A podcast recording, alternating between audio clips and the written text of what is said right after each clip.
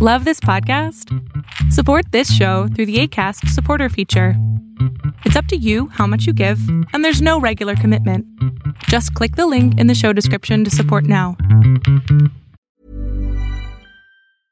Many of us have those stubborn pounds that seem impossible to lose, no matter how good we eat or how hard we work out. My solution is PlushCare.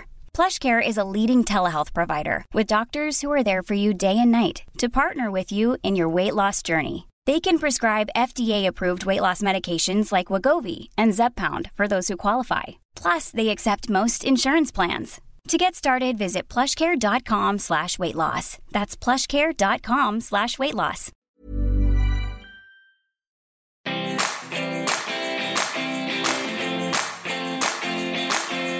Welcome to the Healthy Gut Podcast, the place where you can learn how to achieve a happy, healthy gut with your host, Rebecca Coombs. Welcome to episode nine of the Healthy Gut Podcast, and today I'm joined by Dr. Megan Taylor, who was originally from Seattle, Washington, before she moved to Portland, Oregon, and is now currently completing a second year residency with Dr. Sandberg Lewis at Eight Hearts Health and Wellness Center in Portland, where she sees children and adults with digestive concerns, autoimmune diseases, and allergies. But it's fair to say that Dr. Megan Taylor has a particular interest in kids with SIBO. So we talk today about how common it is for kids to have SIBO, whether she sees the same frequency of the condition occurring in kids as in adults, and also what their symptoms are like, whether they're the same as those of us adults that have developed SIBO. I was really interested to know whether the causes are the same as adults because I suspect that I had SIBO from a very young age. She tells me about how she treats her kiddos with SIBO, what her protocols are, and also what she does if kids can't take the breath test, if they're too young to take the breath test, but their symptoms indicate that they may have SIBO. A particular interest for me was around food, and I get contacted a lot by parents who have kids with SIBO and they want to know what they should be doing with the diet type for their kiddos. So we, we delve into that. And then another really interesting area for me is around the psychological impact of sick kid. And I was a sick kid, and also around just what kids are like when they've got a condition like SIBO, but also very importantly, what parents are like, and the importance of us adults not passing on our fears and anxieties of chronic illness to our little ones. So I hope you enjoy today's show, episode 9 of the Healthy Gut podcast with Dr. Megan Taylor. Welcome to the show, Dr. Megan Taylor. It's so wonderful to have you here today. Thank you, Rebecca. I'm excited to be here. So, today we're going to be talking all about kids with SIBO or small intestinal bacterial overgrowth. And it's something that I get contacted about a lot by parents who are trying to find solutions and answers to their poor sick kiddos who um, either have been diagnosed with SIBO or they suspect that they have SIBO. And it's just such a pleasure to have you on the show because this is one of your areas that you specialize in working with kids and young people with SIBO. So, it's so good to have you here. Thank you. Yeah, I'm really excited to talk about this topic. Yeah, wonderful.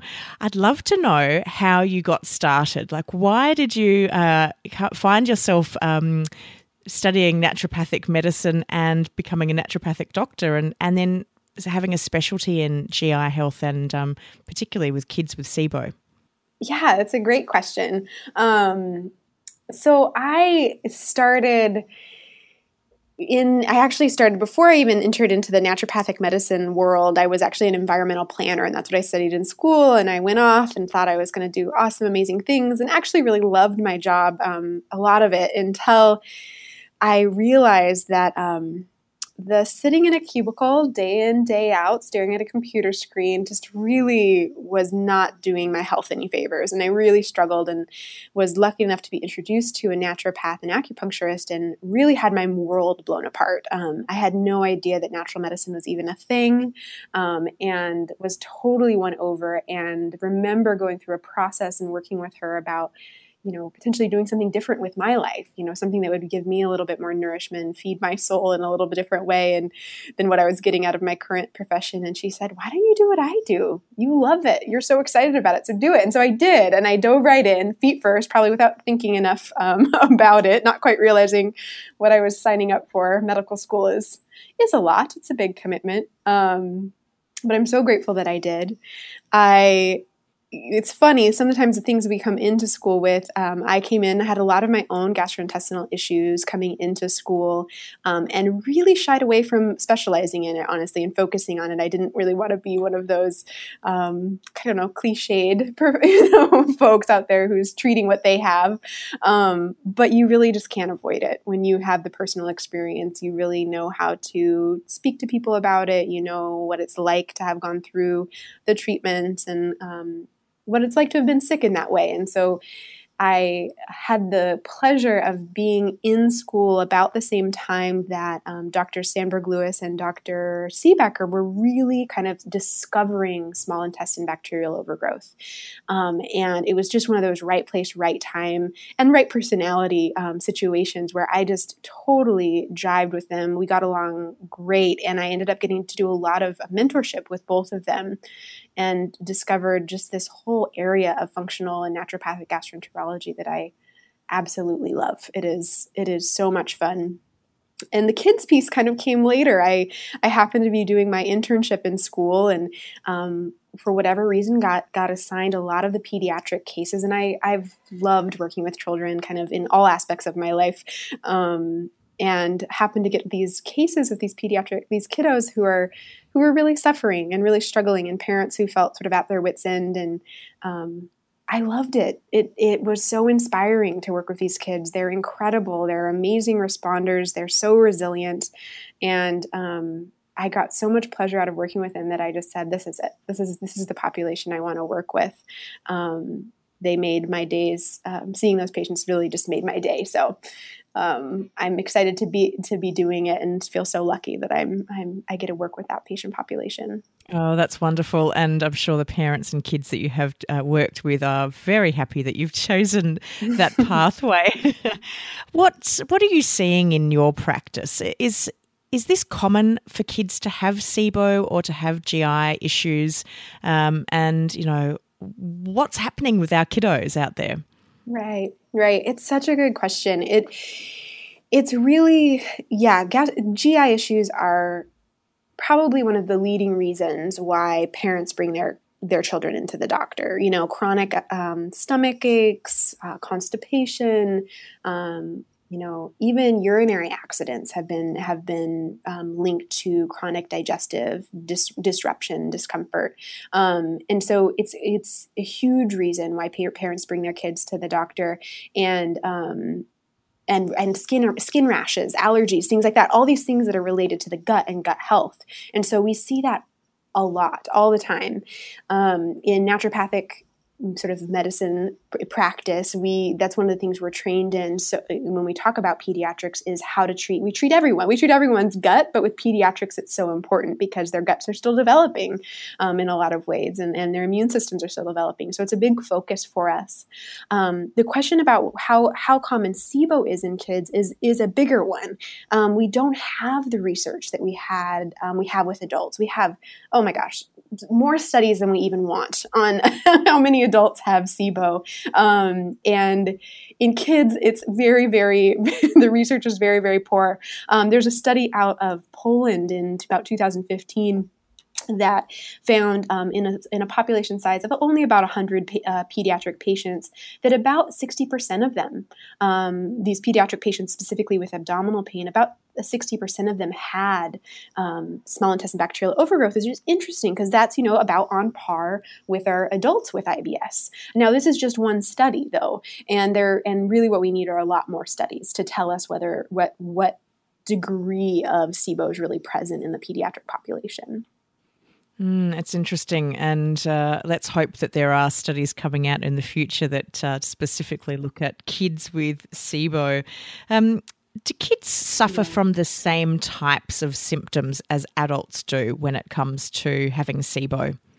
Yeah, absolutely. The, the, the symptoms are really similar, um, if not the same. The trouble is, is that kids don't describe them the same way, right? Adults have this whole host of words and language, descriptive language that we can use to describe our heartburn or our reflux or our bloating and our distension, and we can get really clear, right? Exactly what's going on, um, exactly the symptoms that are present. But for kids, it's mostly like my stomach hurts or my bottom hurts when I go to the bathroom or, you know, I just don't feel good. And so it takes a lot more um, observation on the part of both myself as a physician and also parents. Parents come in reporting a lot that's really helpful to me. You know, they notice that their kid's belly gets really distended throughout the day, for example. Um, they notice that when they, you know, press on their belly, it's quite hard or firm, or maybe they even notice that when they press on their belly and are doing abdominal massage, that they might feel some stool, some hard stuff in there. Um, they can give us they parents are are so helpful in that. They can give provide me a lot of information in terms of is SIBO really on our on my radar? And that's really what we're looking for. We're looking for that that um, abdominal distension, right? That excess gas production due to those bacteria that are overgrown where they really shouldn't be, that excess gas production that's contributing to abdominal pain, right? Stomach aches in the kids, um, and then contributing to stool changes as well, whether that's a tendency towards loose stool and diarrhea or constipation. So we're looking more, more often than not, I hear stomach aches and you know constipation or, or diarrhea are the big ones that come in. And so, if a parent is noticing that their child is gassy or having is suffering from distension mm-hmm. or constipated or diarrhea or swinging between the 2 mm-hmm. do you feel mm-hmm. that, that they are the, the best signs for a parent to then think, okay, maybe I should go and see somebody about this?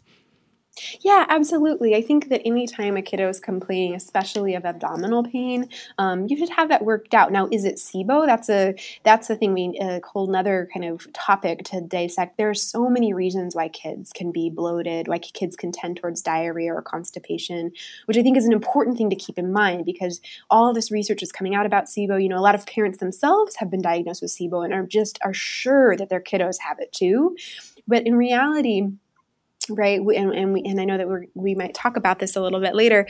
Um, kids don't have as much life life right? They haven't lived as much life. So what what often happens is we need we need to rule out all the other things that could be contributing to their symptoms first. It's sort of like like how ibs was sort of the diagnosis of last resort um, kind of that diagnosis of exclusion that some people talk about it with. Sibo really we want to we want to hold off on, di- on diagnosing kiddos with that until we've ruled out, make sure there's no food allergies. You know, kids are really se- sensitive immunologically to certain foods. Um, dairy and wheat probably being the biggest triggers for kids.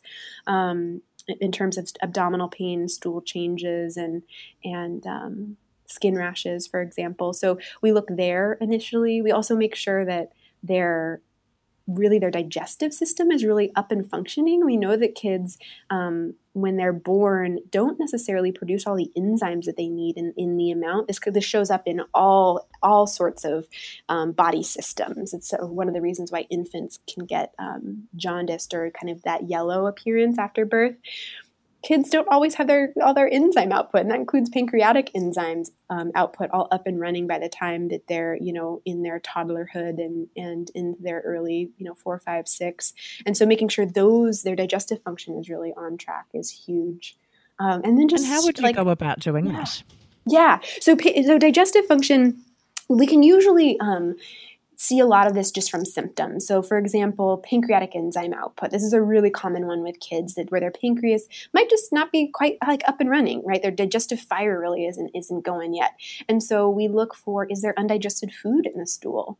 Um, that can probably be the most common um, symptom of that uh, abdominal bloating, that gassy, you know, distension. Um, as well as abdominal pain can co-occur with that as well. So we look for symptoms, and then there also are fantastic tests. We um, do in naturopathic medicine, we do comprehensive stool tests um, through various companies, Genova, Diagnostics, um, Doctors Data. There's one, wonderful companies out there that do these comprehensive stool panels that look at digestive enzymes, specifically in the stool, specifically things like um, fecal elastase or fecal chymotrypsin. These are measures of pancreatic output and we often I see kids come back with low output in the, in their in the stool test, and so that tells us that we need to support that pathway, that digestive pathway. That's really interesting. And so it sounds like the process is really one of elimination, whereby you start with looking mm-hmm. at whether mm-hmm. their digestive system is working uh, well or optimally. You look at the types of foods mm-hmm. that they're eating and that they may be reacting to. And then it sounds like you would look at whether, if, if the condition hasn't resolved after looking at those things, that you would then look elsewhere. And one of those conditions might be SIBO. Yeah, it might be SIBO. I'd probably also fit in there before we go to SIBO is also. Um, how the kids are sort of constitutionally, right? Do they tend to be a little bit more of an anxious kid? Are they holding a lot of, you know, their nervousness and anxiety in their the abdomen. We talk a lot about, you know, kids that where we know the digestive the digestive system is really impacted by stress and impacted by excess worry. And um, I see a lot of kids who, for whatever reason, it may you know it may be their life circumstances, it may be particular people in their lives, it may just be them constitutionally tends towards being a little bit more of a warrior. Um, that that can really impact digestive function. Like that's the surefire way to sort of shut off our digestive fire is to uh, be worried and be and be anxious all the time. So I think I, I probably throw that in up up top in addition to you know making sure digestive system is online, making sure we're not having any food sensitivities in the diet that might be contributing to symptoms, looking at their their nervous system balance. And how do you approach, let's say you, you're looking at a kid that's an anxious kid, that's someone that really uh, holds internally their their fears and anxieties and worries. How would you approach yeah. uh, helping them to relax and release some of that anxiety that is impacting their yeah. digestive system?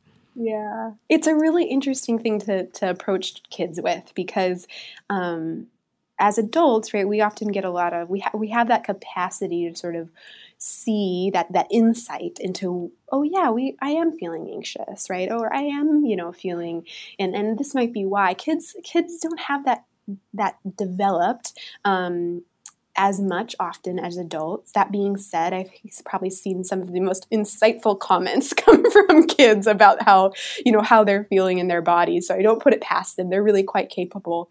Um, and I, I, approach it from many directions. It really depends on the family and and what they're interested in doing. Um, one of the easiest skills, especially if they're of age, you know, three, four, five, six, and older, who can really take um, some direction and do some exercises. Are um, visualization exercises um, that, um, that visualize um, I had a, a, a, great one where with a constipated kiddo, and we when we visualized, she she was really into into into dragons, right? Dragons like magical dragons that fairies rode on, and so she would imagine this dragon sort of kind of heading through her large intestine, sort of helping her her stool move through. And it seems kind of funny to us, but it was such so helpful for her to lay there, you know, breathing and ima- doing that visualization. So I find whatever works for the kids, and we develop a mindfulness practice for that. And it might be just learning how to do deep belly breathing. It might be practicing how to really recognize how they're feeling in their bodies. You know, taking a moment when they're feeling really upset, for example, some of the kiddos with more maybe behavioral components to their to their um, sort of stories we might have um, start changing language around you know when people when they're getting really reactive getting really worked up having a t- temper tantrum for, for example really starting to coach parents to ask them ask kids to tune into how their bodies are feeling like really start building that mind body awareness um, that can work wonders. Even that in and of itself can be really wonderful for kids. And then if that if that doesn't work or it doesn't really fit for the family to do that kind of thing we might look at um, using um, I've done had a lot of good results with uh, diffusing essential oils in rooms. So kiddos who, especially kiddos who have um, more challenge, um, let's say sleeping at night. We know health, you know, healthy sleep is so important for kids, their growth and development. And so we might diffuse lavender essential oil throughout the room, or one that they really enjoy that helps them relax. Um, sometimes I um, will use supplementation, things like L-theanine and other uh, kind of amino acid support. That's really specific to the kiddo, though, for sure, and definitely requires. Um, I usually like doing some testing before I actually treat that. Um, and I think the last thing, and it's probably the most powerful that I use, is homeopathy. And that is a whole whole nother conversation and a lot of a lot of opinions about the effectiveness of homeopathy. But I see amazing results in kids. They are often very vital and responsive, and a well prescribed homeopathic remedy can really change um, the sort of the the nervous system balance that that kid comes into the office with and listening to you talk, I know, and I know we're talking about kids today, but gosh, there's so much that you can take away, even as an adult that is experiencing any kind of digestive disorder. Oh, because oh yes, even all of this is so is so useful and relevant to even us older people. and I, I think back Absolutely. to myself, it's it's huge, and we learn so much. exactly, exactly. And um, when I was a kid, I remember clearly being sick and saying to my mum uh, Mum, I feel sick. And she would say, Well, what, what do you feel sick with? And I'd say, I don't know, I just feel sick. And I quite often felt this kind of low level nausea.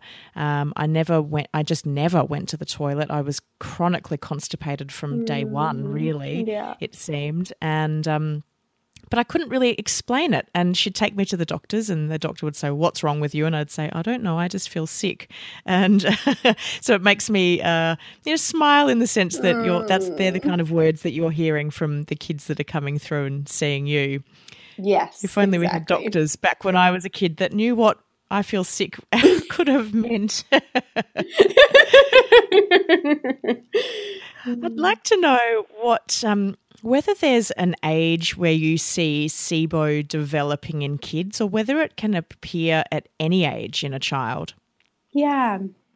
It it's interesting like I kind of alluded to in the beginning, right? Kids they've they've lived less life, right? So they've have less they've experienced less interventions. They've experienced um, fewer of the sort of uh, assaults is a strong word, but fewer of like sort of the the um, medical interventions that many adults have experienced that then result in them developing SIBO. So, for example, one thing that we work with in adult population a lot is um, long-term medication use that changes motility. For example, can be a huge risk factor. Um, having had surgeries, right, um, especially abdominal and pelvic surgeries, creating adhesions, another huge risk factor. Um, and then gastroenteritis or food poisoning, traveler's diarrhea, any of these gut infections can be a huge, huge risk factor, right, for developing SIBO kids, right? They have they have had they've lived less years, so they typically have less exposure and less likely to have experienced some of these things. Um, that being said, I've dealt I've worked with kids who at mom knows at six months old they had a terrible food poisoning or stomach flu, and that's when everything started. So it's not not to say that it can't happen, but um, we're usually looking for kids, especially the really young ones who are coming in, um, you know, in that in that two, three, four um, five age range that are having a lot of these symptoms, we're often looking at things um, that are more um, congenital, things that they're coming into this world with that are predisposing them to either poor motility or some sort of impact to their protective barriers. And we see this reflected in their research a lot. Um, kids with immunodeficiency, for example, um, things like selective IgA deficiency, which is basically when our bodies don't produce a type of immunoglobulin that helps protect us against infections. That can predispose kids um, to developing SIBO. Um, conditions like cystic fibrosis or muscular dystrophy absolutely impact motility and impact and cause the development um, or can contribute to the development of SIBO. Um, we see this a lot too in kids um, on the autistic spectrum or kids with chromosomal abnormalities. Um, these kids are at great risk for mitochondrial dysfunction which we know mitochondria, the little powerhouses, the little batteries of our cells, right? We need those for good, healthy gastrointestinal motility. And if those are impacted in whatever in some way, we see that that reflected in the development of SIBO. Um, and these kids also often suffer from hypothyroidism. We actually know that congenital hypothyroidism, so hypothyroidism that kids either experience in the womb or, soon after birth, is actually on the rise, which is a little, little terrifying. And we know that hypothyroidism in adults, we see that as a risk factor for SIBO, and that's the same thing for kids. So it's an interesting, um, when you look at the research, it's, it, it's very much these sort of specific diseases have been um, associated with SIBO um, and less about like the life factors, the, li- the li- life living that has happened. That's very true. As you say, they just haven't mm-hmm. been on this planet for long enough to have experienced some yeah. of those life factors that us adults have yeah. experienced. So, at, at yeah. what point? I do. I do say though that. Oh, sorry, Rebecca. I would. I would say um, one of the things that's interesting is that. Um, one of the things we, we should we should always recognize and think about is um, the use of proton pump inhibitors or acid blocking medications. Um, that's one thing that I, I, almost slipped my memory, but is so important to address because that's actually those are being prescribed frequently for children, frequently for ba- infants and children. Um, infants often for uh, spit up, right? Like chronic reflux and spit up um, are prescribed proton pump inhibitors. Um, kids with abdominal pain are prescribed proton pump inhibitors, and that's a huge risk factor, right? We know that blocking our the acid production in our stomach doesn't allow us to properly protect ourselves against bacteria overgrowing in the stomach and then in the intestines, and so. Um, that's something to always be cons- be considering too if your if your child has been prescribed a proton pump inhibitor because you went to your gastroenterologist and said they have pain or something that that could be um, contri- uh, co- contributing to the development of SIBO. Mm, that's a very important point that you're making there. Um, what about uh, the, and, I've read quite a bit around the uh, impact around caesarean births and um, mm-hmm. um, breastfeeding or lack thereof, mm-hmm. and the impact that that can have on developing a healthy gut microbiome. Yeah. Are you seeing any correlation between babies that have been born um, via caesarean um, and, you know, potentially also not breastfed with SIBO developing later? Absolutely. Um, we see that. We know that breastfed status is um, a huge sort of predictor of the development of small intestine bacterial overgrowth. We know that as children are breastfed, they're they're receiving so many things via breast milk that help to mature the uh, immune system in the gut, and that is the same true for the um, flora that you receive via vaginal birth versus a cesarean or you know birth in the hospital. Um, without that healthy um, microbiome um, via the birth canal and breastfeeding, kiddos are are do not have the um, the immune system that's in the enteric immune system, the immune system that's in the gastrointestinal tract, which is where a vast majority of our immune system lives and resides, because that's where we come in contact with the outside world for the most part. Um, that does not have the adequate adequate time and um, to develop and not the adequate the right sorts of inputs to develop. And so we end up seeing kids at greater risk for um, not only small intestine bacterial overgrowth, especially that that later in life, but also things like um, increase in food allergies or food sensitivities, um, or um, just more sort of immune reactivity in general. You know, that sort of allergic triad of, of eczema, asthma, and hay fever. Um, can we see that a lot in kids that that weren't breastfed? So really important. It helps to not only establish a healthy microbiome, it also helps to um, heal up all those you know, kids are born with naturally leaky guts as infants. It's the, the whole point to our gastrointestinal tract as infants are supposed to be quite leaky so that we can uh, absorb all, all the immune proteins that our mother's milk provides.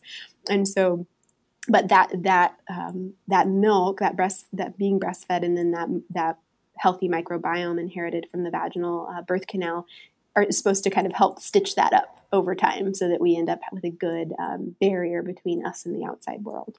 Mm, yeah, that's fascinating. And you know, my myself, I was born premature. I was born uh, vaginally, but my um, poor mum was pretty sick, so she couldn't mm-hmm. breastfeed me. Mm-hmm. So I was mm-hmm. put straight onto formula and pumped full of antibiotics. So oh, I had a pretty yeah, it's a rough start. And we see we hear that we hear that so much, not not only with our pediatric patients, but also, of course, with our adult patients, where really they, we we didn't you know there's there's a huge sort of unanswered question that I think research is only going to continue to provide us um, great information about what it means when we don't inherit that ancestral microbiome. You know, we're now dealing with multi generational lack of inherited microbiome, where maybe you know mom was born via via cesarean section, and you know now maybe grand you know grandchild is born via cesarean section, and so um, or not breastfed for whatever reason. So we're seeing that kind of happen over generations, kind of the com- the compounded effect of that.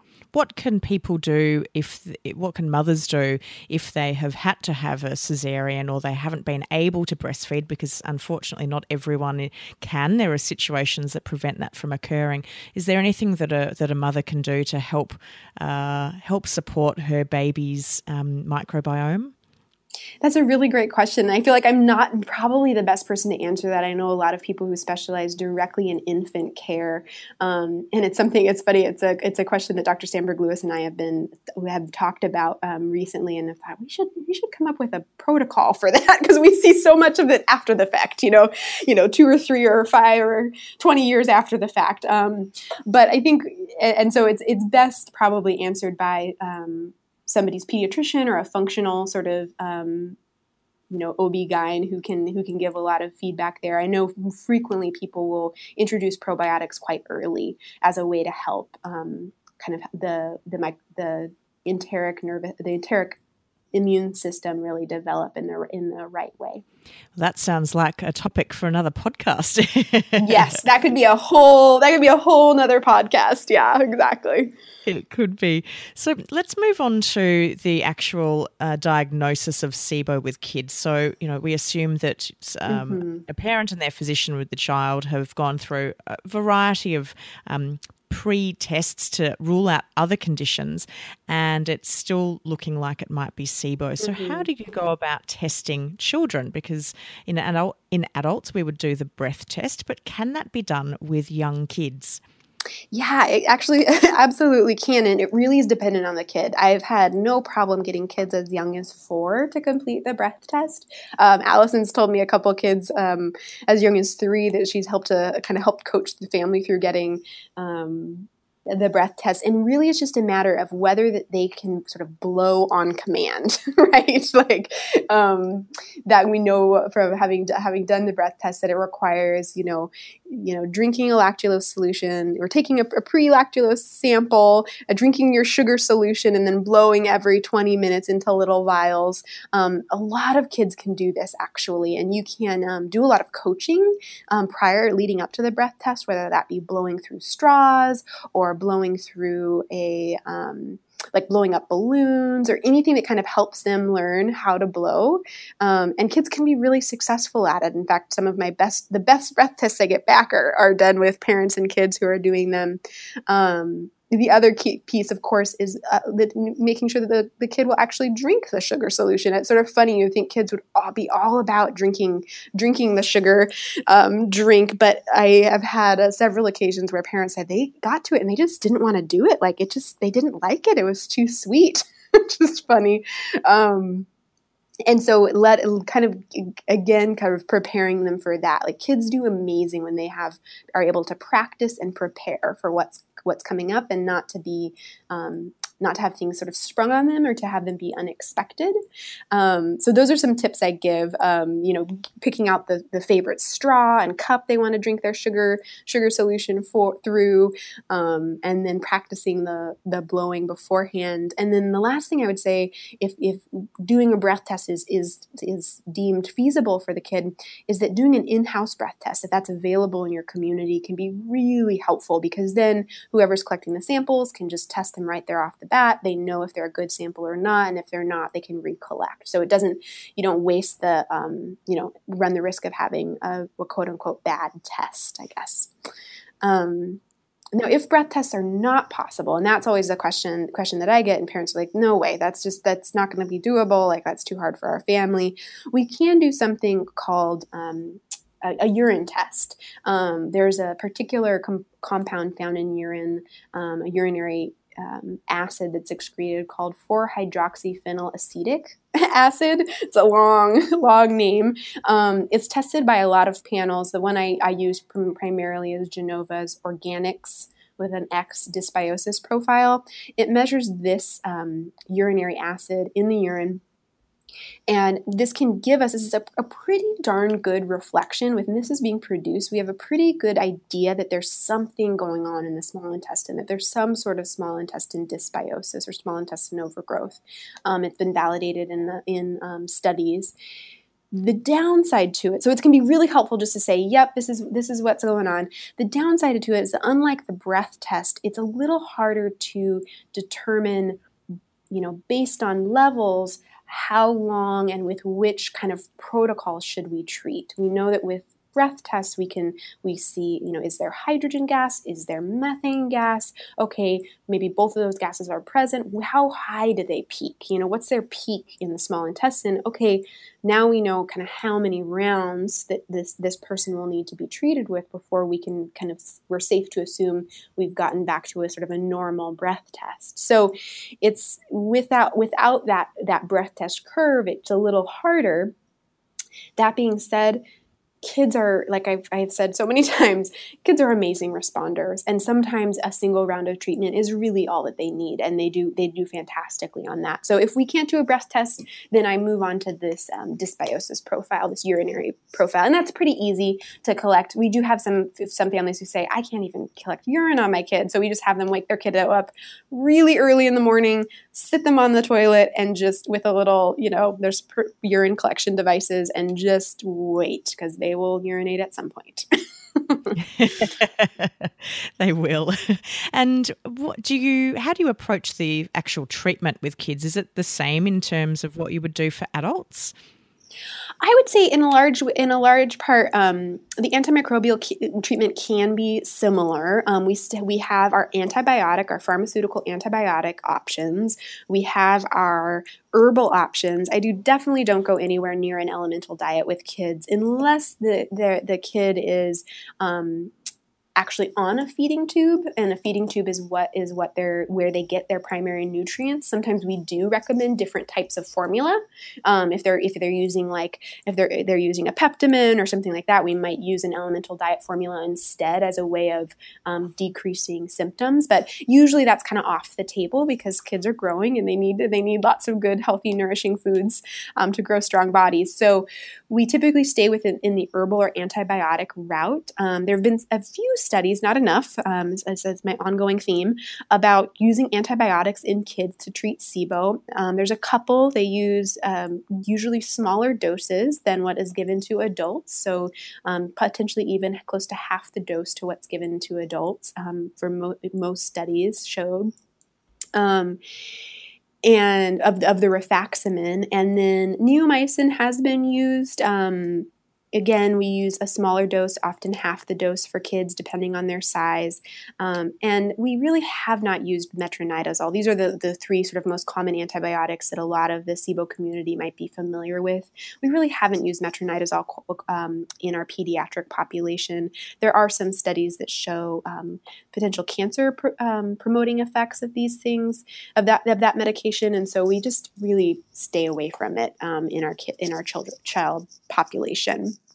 Um, I think more frequently I use herbs with kids. Sure. And I, I, was going to ask, do you yeah, do you favor one over the other, which you've just answered for me?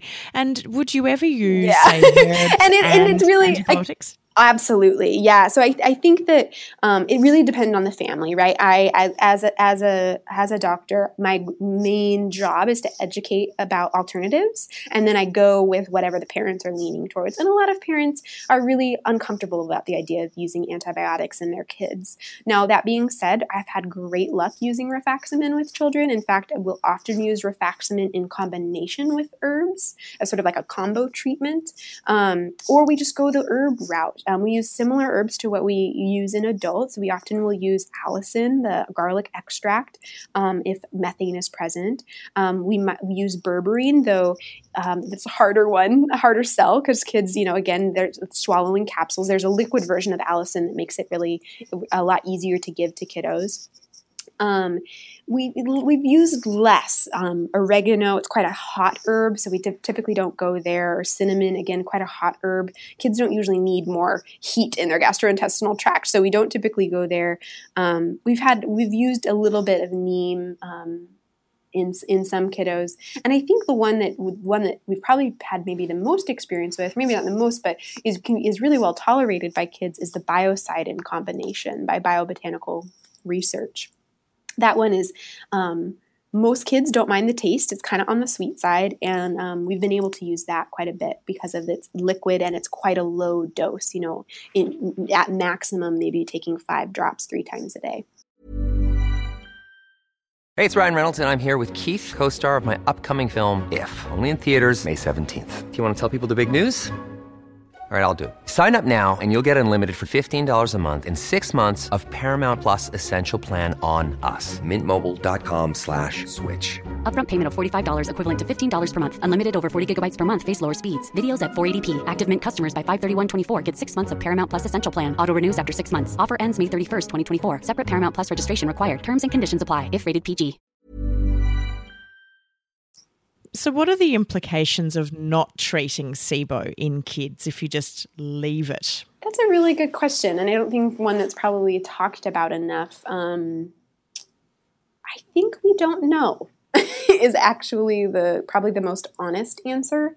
Um, it's likely that kids have been have had SIBO, you know, had small intestine issues for as long as we can remember, right? People have always been getting food poisoning, you know, they've always experienced these things. Now, maybe not to the degree we're experiencing where we have food poisoning on top of not being breastfed, on top of a cesarean birth, on top of maybe some mitochondrial dysfunction, that kind of layered issue that makes it makes it a little harder for kids to really bounce back, to be resilient. But we know that this is this is happened before, and we haven't always been actively going after SIBO. Um, that being said, I also know that there are, when we talk about adults with SIBO, we know that uh, bacterial overgrowth can contribute to the development of increased gut permeability or leaky gut. And we think long term that leaky gut can contribute to the development to, to the development of immune system dysfunction. So if we're thinking sort of theoretically about kids, we might also think of that um, increased gut permeability in children contributing to allergies, autoimmune disease, um, eczema, you know, hay fever, asthma, those things maybe later in life. Now, again, that's entirely um, sort of theoretical.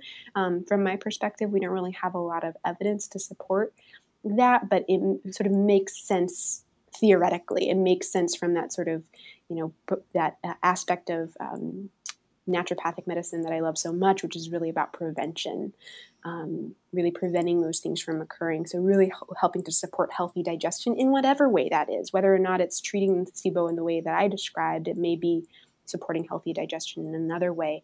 Could could could help to prevent those um, diseases from developing later in life. Mm. And, and and if we look at the study of one, which is Rebecca Coombs, and I look at my own health journey, and that yeah. being you know two months premature, not breastfed, although vaginally born, um, significant amounts of antibiotics throughout my childhood because I got sick constantly. I got every single thing mm. going, and I mm. always got the worst case yeah. of it. Um, you know, I got uh, chickenpox to such an extreme case that the doctor was talking about photographing me for medical journals. Um, then Ooh. food intolerances, so that I, I started off, I was never great with dairy. And then as I got older, I became less tolerant to other foods. And by my mid 20s, I'd been mm-hmm. diagnosed with endometriosis. And then around the time that I was diagnosed with SIBO, I also got diagnosed with hemochromatosis, which mm. uh, is a condition oh where my, my, body thinks that it doesn't have enough iron, which is generally the opposite for women. They normally don't have enough iron. And my iron saturation levels were just increasing steadily.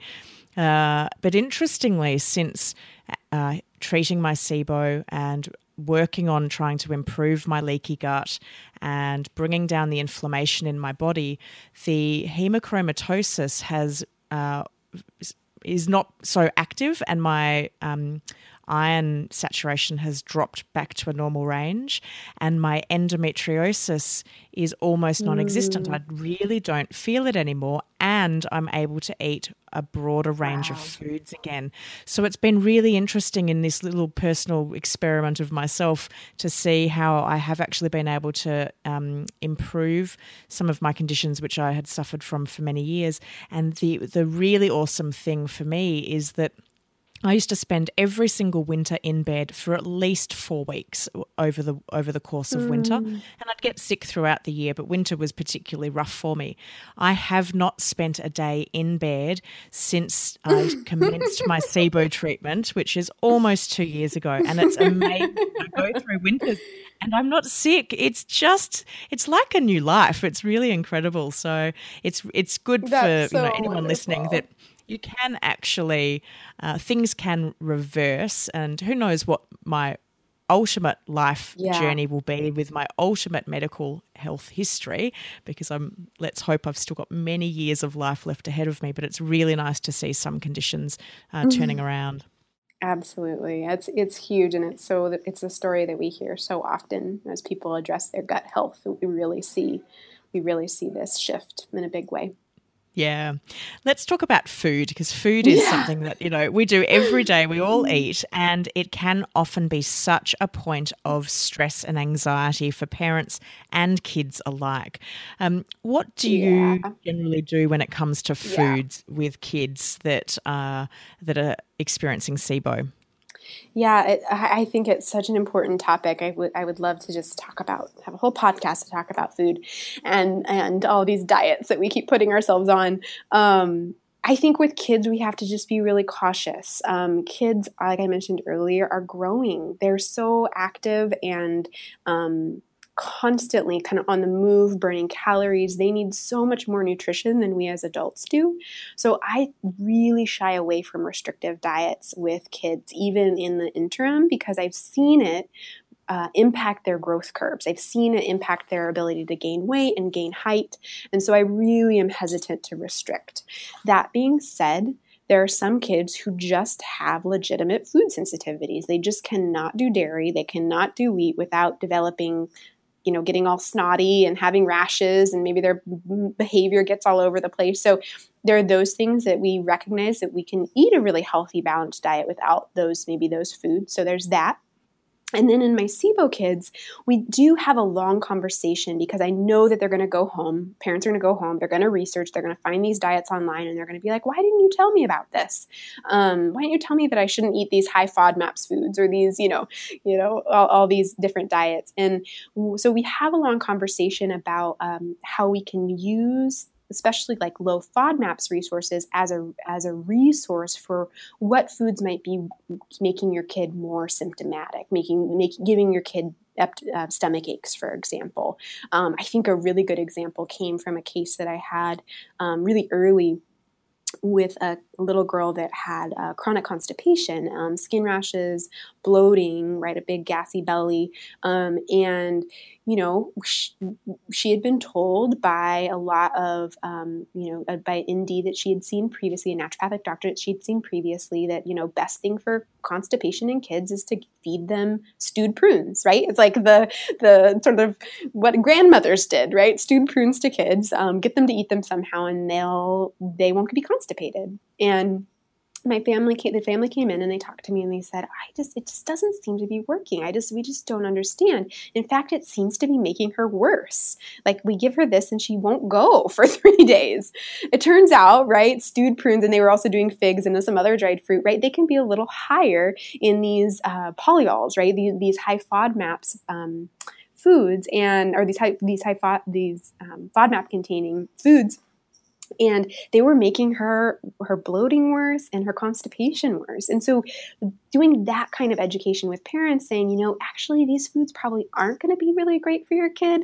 Let's focus on you know all these other healthy foods that we can do. So we focus a lot on really encouraging a whole foods diet as best we can you know good sources of proteins eggs meat maybe lactose free dairy really shying away from drinking milk and really focusing more on on that those those lactose free dairy sources um, and then really healthy sources of grains and we might suggest things um, you know i typically don't don't modify their grain consumption um, but we sometimes will talk about especially if we think gluten is a sensitivity or wheat is a sensitivity we might talk about a wheat free um, or gluten free um, approach to grains. But really it is a, my goal behind diet is to keep it as broad as we can because most kids are coming in only wanting to eat five things anyway. So we don't we don't really want to limit them anymore um, than they already kind of have limited themselves. And that was going to be my next question. How do you work with kids um, and parents who have kids who are particularly fussy eaters? Because there are kids out there that just don't want to eat many items. They've yeah. got a few and that's it.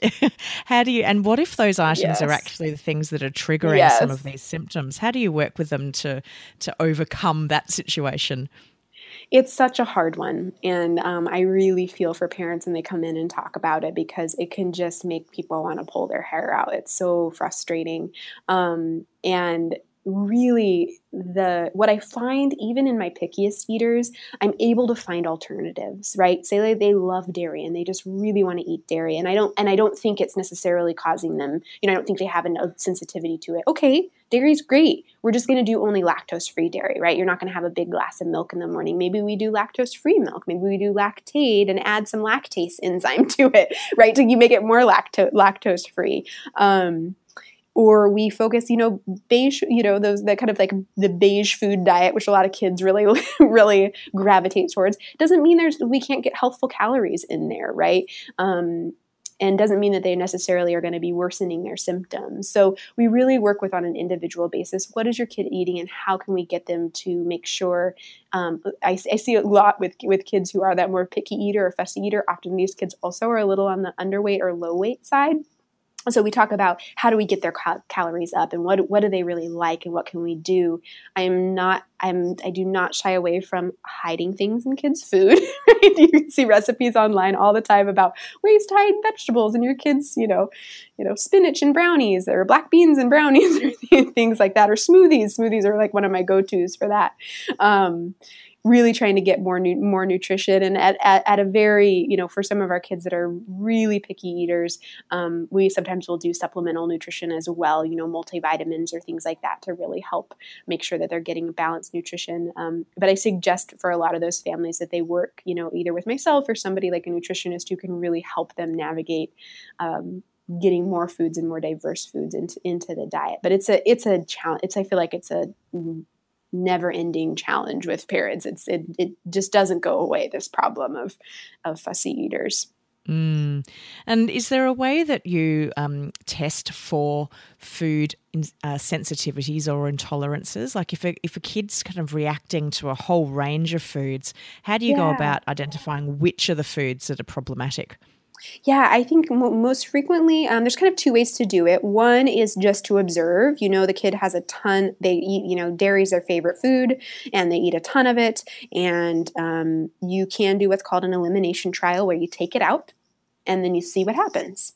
Um, this can this works better with adults because usually adults have a broader, you know, they're able to eat alternatives. Kids less likely to eat alternatives. So often, what I turn to is not my necessarily the most scientific method, but um, is food sensitivity testing, where you're testing for antibody levels. Um, immuno, uh, IgG or IgE um, to certain um, food foods um, there's a couple, many, many different companies that run these kinds of um, food sensitivity panels. Um, they all have to be taken with a little bit of a grain of salt. We see, for example, eggs come up on them almost constantly with kids. Doesn't mean that every kid is allergic to eggs. Um, it may be that there is just a sort of ongoing reaction, or this test is particularly sensitive at picking that up.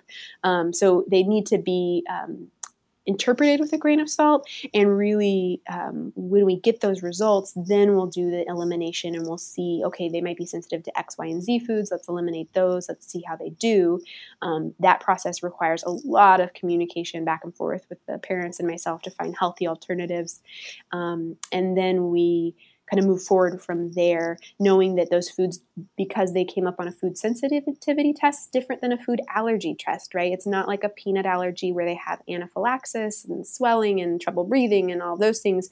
They likely, and many kids grow out of these sensitivities. So it's something to know if, if they come back positive on a test, it's not a life sentence for the kid. And do you then work with the parent and the child to reintroduce foods at a certain yeah. time to see yeah. if they can tolerate them again. Tolerate them. Exactly. The same thing that so many of us have probably done when we've done elimination diets, when we've, you know, treated SIBO, when we've gone back to eating a broader diet, is really being cautious about that trial elimination period or the trial reintroduction period, you know, introducing new foods maybe once every three days, and really being co- conscientious of the fact that um, the body reacts differently to, you know, a, you know, cheddar that's been aged for three months versus you know this yogurt that you picked up in the grocery store versus you know the milk off the shelf right? There's a whole ways that our, our body will react differently to different forms of particular foods so um, we talk we talk a lot about that and try to do it as you know cautiously and scientifically as we can yeah. Now, we talked a little bit earlier about the association between other conditions and SIBO. And I'm just wondering whether those conditions, those um, maybe primary conditions, are seen to improve or decrease when SIBO is treated. Is there a correlation between, you know, healing the gut and then perhaps seeing an improvement in, uh, yeah, a, a primary condition that the child has? Yeah, absolutely. I'd say clinically we see that time and time again. I wouldn't say that there's a whole host of research out there necessarily to support us just yet, but we see it often that if we can address gut health, a lot of these other conditions can um, can really be improved. Everything from sort of immune system dysfunction, allergies, um, skin rashes, asthma, um, to more mood mood based symptoms, maybe behavioral disorders, things like that. Um, kiddos on the autism spectrum t- tend to, you know, really struggle with digestive health, and we're able to get them um, with a kind of a healthy healthy functioning gut as best we can. They often do you will notice a lot of their their particular behaviors whatever is unique to that child. Um, really move in the right direction. So we see that a lot, and I, I, I guess I could just point to the gaps, um, you know, gut and psychology syndrome uh, book, um, all that good work by Natasha Campbell McBride that really shows, um, and so many parents have had incredible results with um, treating the gut and really seeing that reflected in their children's health. Mm. And what would be your approach of treating other illnesses? And it might even just be simple cold and flu when you're also treating SIBO. Um, I know from an adult perspective, often people become very reluctant to use any other antibiotics or, or mm-hmm. forms of treatment if they get sick um, because they're worried that it might mm-hmm. undo the work they've done for their SIBO. What's the approach mm-hmm. that you take for uh, supporting kids with other illnesses and also dealing with SIBO? Yeah, it's a really good question. I feel like we get that all the time, not only in kids but um, adults as well. You know, you did all this really good work and you don't want to screw it up. Um, and uh, so the first thing I do is really try to um, uh, help people uh, reduce their fear around um, medications, right? One round of antibiotics is not likely going to set you back um, in a huge way. Um, that being said, there are a lot of ways that we can we can improve um, a lot of ways we can address conditions and, imp- and more importantly, improve immunity. So, one of the things I often work on with kids, especially kids that are chronically ill, and parents are like, well, okay, we could start the SIBO treatment, but they're going to need, you know, antibiotics again, you know, in a couple months when winter hits and they get their ear infection that they always get, you know, we will talk a lot about prevention, right? Are vitamin D levels sufficient? Do they have good sources of vitamin D to make sure that they their immune system is functioning appropriately? Are have we decreased the amount of um, antigenicity, the, the, those food sensitivities that they have in their life? Because that can trigger inflammation and can be incredible at preventing. Um, we make sure that they're getting their, you know, they have the right um, vitamins and minerals on board. A lot of kids, um, especially you know our kids with digestive disorders, um, really do need a little extra support in terms of multivitamins and multiminerals to make sure that their immune systems are functioning. And then there's so many other things. You know, elderberry syrup, probably my hands down favorite. Um, just tiny little amounts can be incredibly helpful in preventing um, colds and flus um, when we move into flu season, and kids love it. Um, so we can go there as well. I've never heard of elderberry syrup, so that's really interesting. I might have to you add have to my kids. You must, you must look at it. Yes. I will. it's it's quite amazing. It's delicious and um, and very effective. And how does it work? How does it boost the immune system? That is a really good question, and I don't think I know the answer to that from a um, immunologic standpoint. It is, I, I, know that there have been several studies on it helping to prevent flu, um, but I don't think I know the answer about how it's actually stimulating the immune system. Well, there you go. There's some there's some research for me to go and do, and then I can tell my community more about it, and and I can look yes, at it for myself. I know. I'm going to well. do it too. Pop on yeah. the on the internet. Yes, absolutely. Now, another really important component is the emotional side of of dealing with a condition like yeah. SIBO. Emotional, f- both for the kid and for the parent. Um, do you have some kind of coping strategies that you have that you work with your parents and kids alike on how to just survive and deal with a condition like SIBO? Because it can be really isolating. And and I think of um, I think of the kids out there yeah. that you know, especially if they're dealing with food sensitivities and or they eat foods and it makes them feel sick, they're probably going to feel different to their friends, which is the worst thing when you're a kid. You don't want to be yeah. different from anybody. You want to be exactly yeah. the same friends. You don't want to turn up to parties and not be able to eat the food.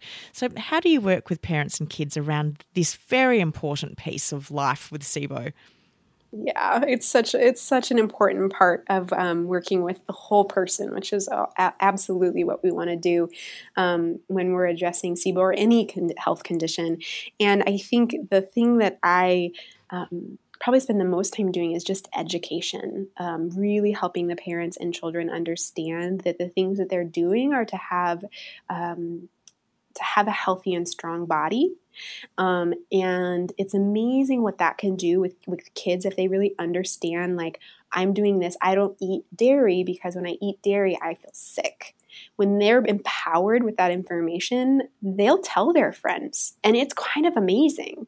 Um, they have they have often, you know, until once they hit their you know preteen years, it's a whole other story. But often in the in the younger years, they're quite um, upfront and able to really um, describe you know what's going on um, with them and and and not necessarily feel um, worried. I think i actually deal more with uh, parents and parents worry about their kids being isolated or feeling different or feeling weird.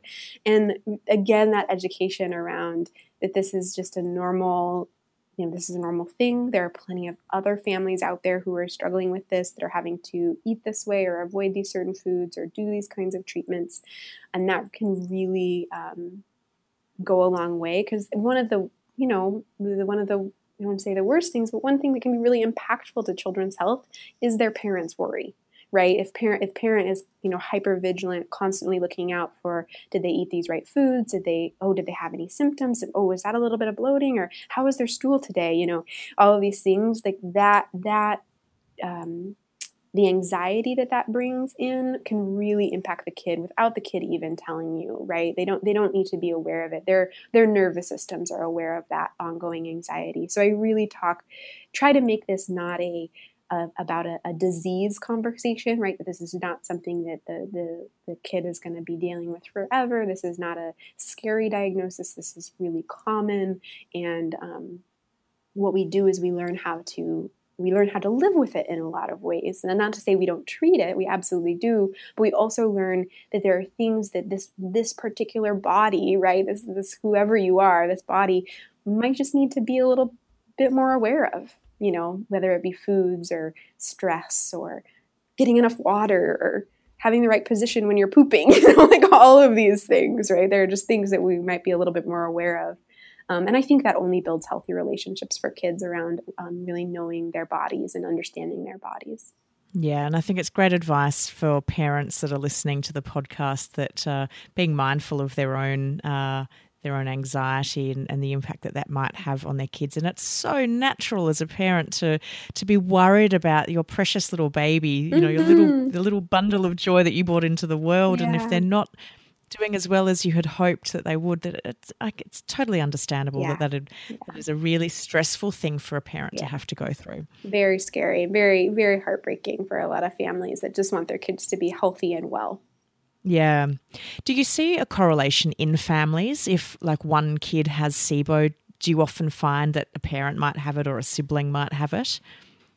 I do see um, a fair amount of correlation, whether it's actually SIBO or just digestive sort of issues. I, I see that happen, um, but not always, not in the same way. And I think that part of that is because excuse me part of that is because again going back to that less life like less life years right? Less interventions happen less exposure has happened. So maybe all the family at some point gets gastroenteritis right or food poisoning right? And then two of the family members come down with sibo. That's i've seen that. I've seen that happen but the other two don't right? Because the other two for whatever reason were more resilient against that um, against that particular infection. So I sort of see it and I don't. I see it uh, plenty of times where they, it comes in, it comes um, in families and other times where it, it, absolutely isn't in this, you know, just the one kid has this and, and we don't necessarily know why. We can't necessarily pinpoint it any particular reason. Yeah. And I look at my own family, and uh, oh, there's definitely some digestive issues going on in our household. Mm-hmm.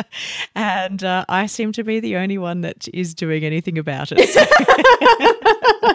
As so often happens, right? A lot of people just live with this, right? That's how, how the whole yep. IBS conversation, right? People are diagnosed with yep. IBS, and you just live with it or don't want to talk yep, about it because it feels, yeah, embarrassing or whatever. Yeah, exactly.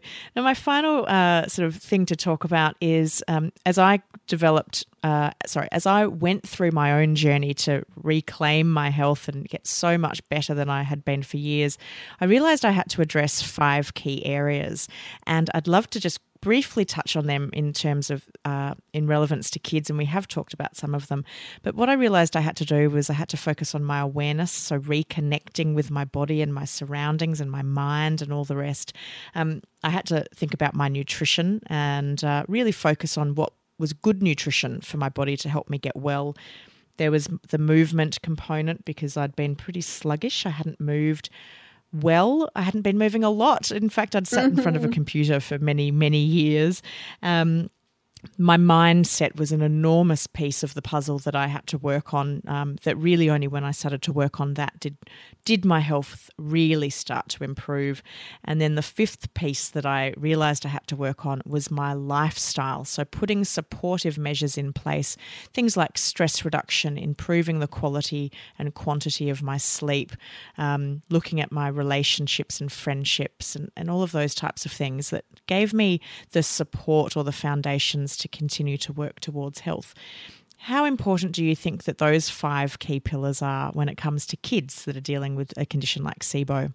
I love those pillars. I think they are so perfect for of anyone with any any health condition. Um, I think they're absolutely imperative for kids, just as they are for adults um, in in getting well.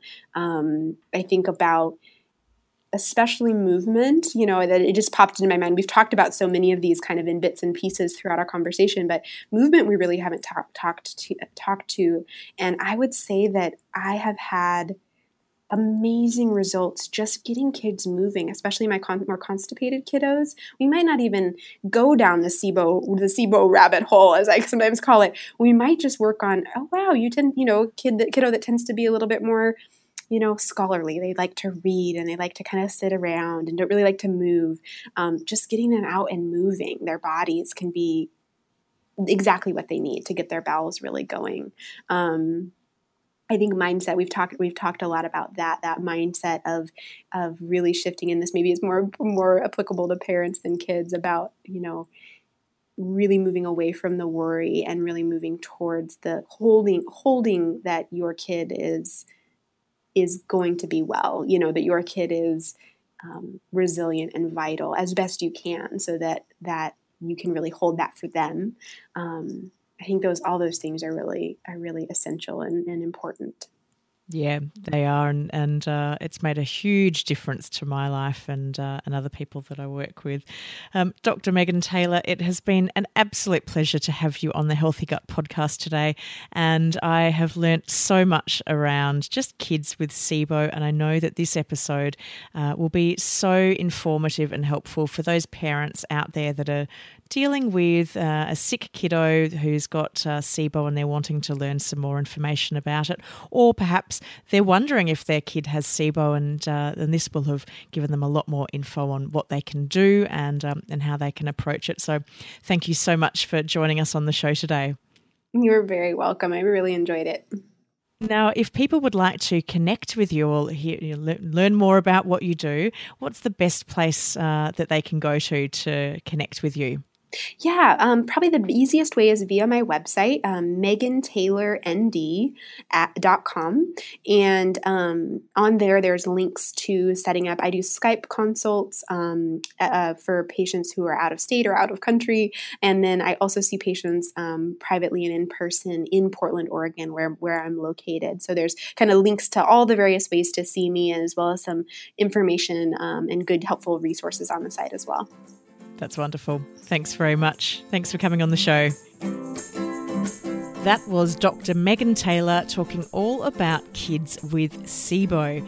If you would like the show notes from today's episode, head to thehealthygut.co forward slash kids. You will also be able to download a free guide on the causes and risk factors for kids developing SIBO. So, that is a really handy guide for those parents out there that would like to know whether their children might be at risk of developing small intestinal bacterial overgrowth. Now, I absolutely love hearing your feedback on the podcast, so don't forget to go to iTunes and leave us a rating and review. It also helps me to create future podcast episodes that I know you really want to hear, so your review is really helpful for me. And if there's anybody that you know that you think could benefit from this episode or any of the other Healthy Gut podcast episodes, please feel free to share it with them.